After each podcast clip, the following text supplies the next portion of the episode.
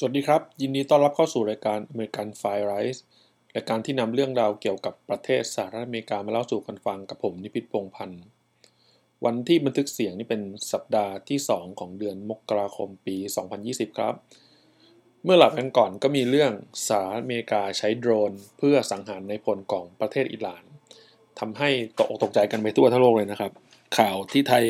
ก็ลงกัน ก็กลัวกันว่าจะเกิดสงครามโลกครั้งที่สาม แต่ก็เงียบไปแล้วครับ เพราะว่าวันนี้ดูท่าทีทั้งสองประเทศก็ดูจะอ่อนลงไปเรียบร้อย แต่ก็ยังคงต้องติดตามกันต่อไปครับว่า จะเป็นยังไง เพราะว่าน่าจะยืดเยื้อไปอีกสักพักกว่าจะได้ข้อยุติกัน เนื่องจากเหตุการณ์นี้นะครับทำให้ผมได้พูดคุยกับเพื่อนหลายคนสอบถาม เพราะว่าเป็นห่วงครับว่าที่อเมริกาเป็นยังไงบ้างวุ่นวายไหมบางคนก็ไม่ได้คุยกันนานมากแล้ว ก็เลยได้ถามไถ่สารทุกสุขดิบกัน ขอใช้คำโบราณหน่อยนะครับ หนึ่งในเรื่องนั้นก็คือ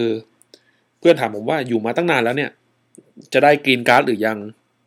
อีกแป๊บเดียวก็น่าจะได้เรามั่ง ก็จะอยู่ก็จะสิบปีแล้วไม่ใช่เหรอ ผมก็บอกว่า เฮ้ย มันไม่ใช่ อยู่สิบปีก็ไม่ได้นะ เรื่องนี้ผมคิดว่ามีหลายคนรวมทั้งตัวผมเองด้วยเนี่ย ก่อนที่จะมาอเมริกาเนี่ยก็เข้าใจผิดว่าถ้าอยู่อเมริกามาเกิน10ปีแล้วเนี่ย จะขอวีซ่าอยู่ถาวรได้ หรือที่เรียกว่ากรีนการ์ดนะครับ ในความจริงเป็นจริงแล้วไม่ใช่ว่าอยู่ 10 ปีแล้วเนี่ยจะได้กรีนการ์ดกัน ก็ออกตัวไว้ก่อนนะครับว่าผมไม่ใช่ผู้เชี่ยวชาญ หรือเป็นทนายด้านการย้ายถิ่นฐานหรือ immigration นะครับ ก็เป็นเพียงแค่ประสบการณ์ที่ได้พูดคุยกับเพื่อน แล้วก็คนรู้จักเท่านั้นเอง ก็เลยอยากนำเรื่องนี้มาเล่าต่อให้กันฟังนะครับ ขอเกริ่นนิดนึงนะครับ ผื่อบางคนยังไม่รู้จักกินการ์ดกินการ์ดก็เป็นชื่อของใบอนุญาตประเภทหนึ่ง ซึ่งให้สิทธิ์ชาวต่างชาติ มาใช้ชีวิตมาทำงาน หรือทำธุรกิจอย่างถูกกฎหมายในประเทศสหรัฐอเมริกา คนที่ถือกินการ์ดเนี่ยจะต้องเสียภาษีเหมือนพลเมือง เพียงแต่จะไม่ได้สิทธิ์บางอย่าง เหมือนพลเมืองนะครับ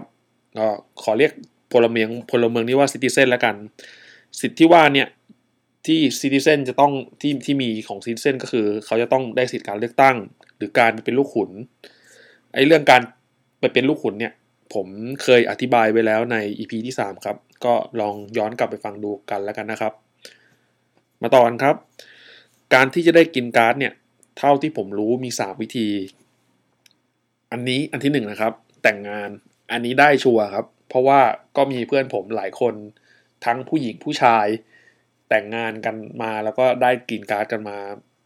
หลายคู่แล้ว ก็ไม่มีปัญหาอะไรเท่าไหร่ แต่ว่าก็อาจจะมีบางคนก็ติดขัดอยู่บ้าง เพราะว่าคนที่ตัดสินใจเนี่ย Homeland เขาไม่เชื่อ ก็อาจจะต้องอุทธรณ์กันหลายครั้งหน่อย อันที่สองครับคุณมาทำงานที่นี่ได้ work permit ทำงานถูกต้องแล้วอยู่ไปสักพักหนึ่ง คุณก็ขอกรีนการ์ดอันนี้ก็มีเพื่อนผมที่ได้หลายคนเหมือนกัน ก็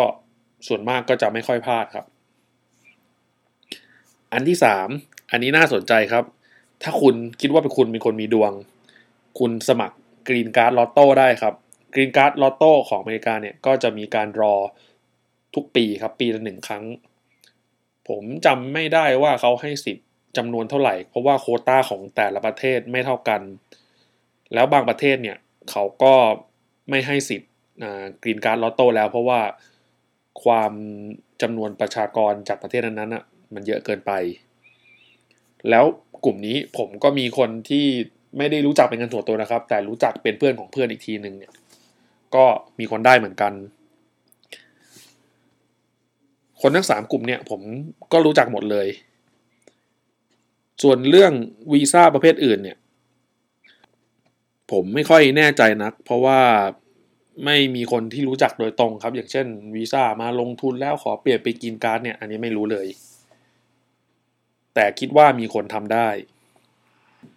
ผมคิดว่าคนที่อยู่ที่นี่มานานเนี่ย ก็มีโอกาสจะได้กินการ์ดได้ทั้งสามแบบครับ เพราะว่าเขาอาจจะมีความสัมพันธ์กับบุคคลบางกลุ่ม ให้งานท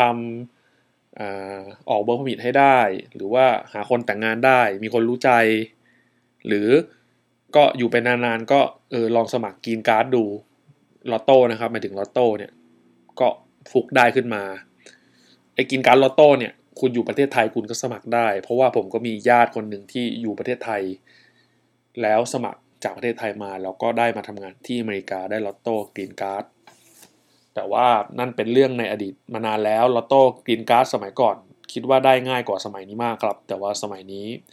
น่าจะยากขึ้น เรื่องอยู่เกิน 10 ปีเนี่ยแล้วจะขอกินการ์ดได้โดยอัตโนมัติเนี่ย ผมว่าก็เป็นเรื่องเข้าใจผิดครับ ก็เหมือนข้าวผัดอเมริกันเองที่หากินกันไม่ได้ในอเมริกา ขอบคุณที่ติดตามรับฟังครับ แล้วพบกันใหม่ EP หน้า สวัสดีครับ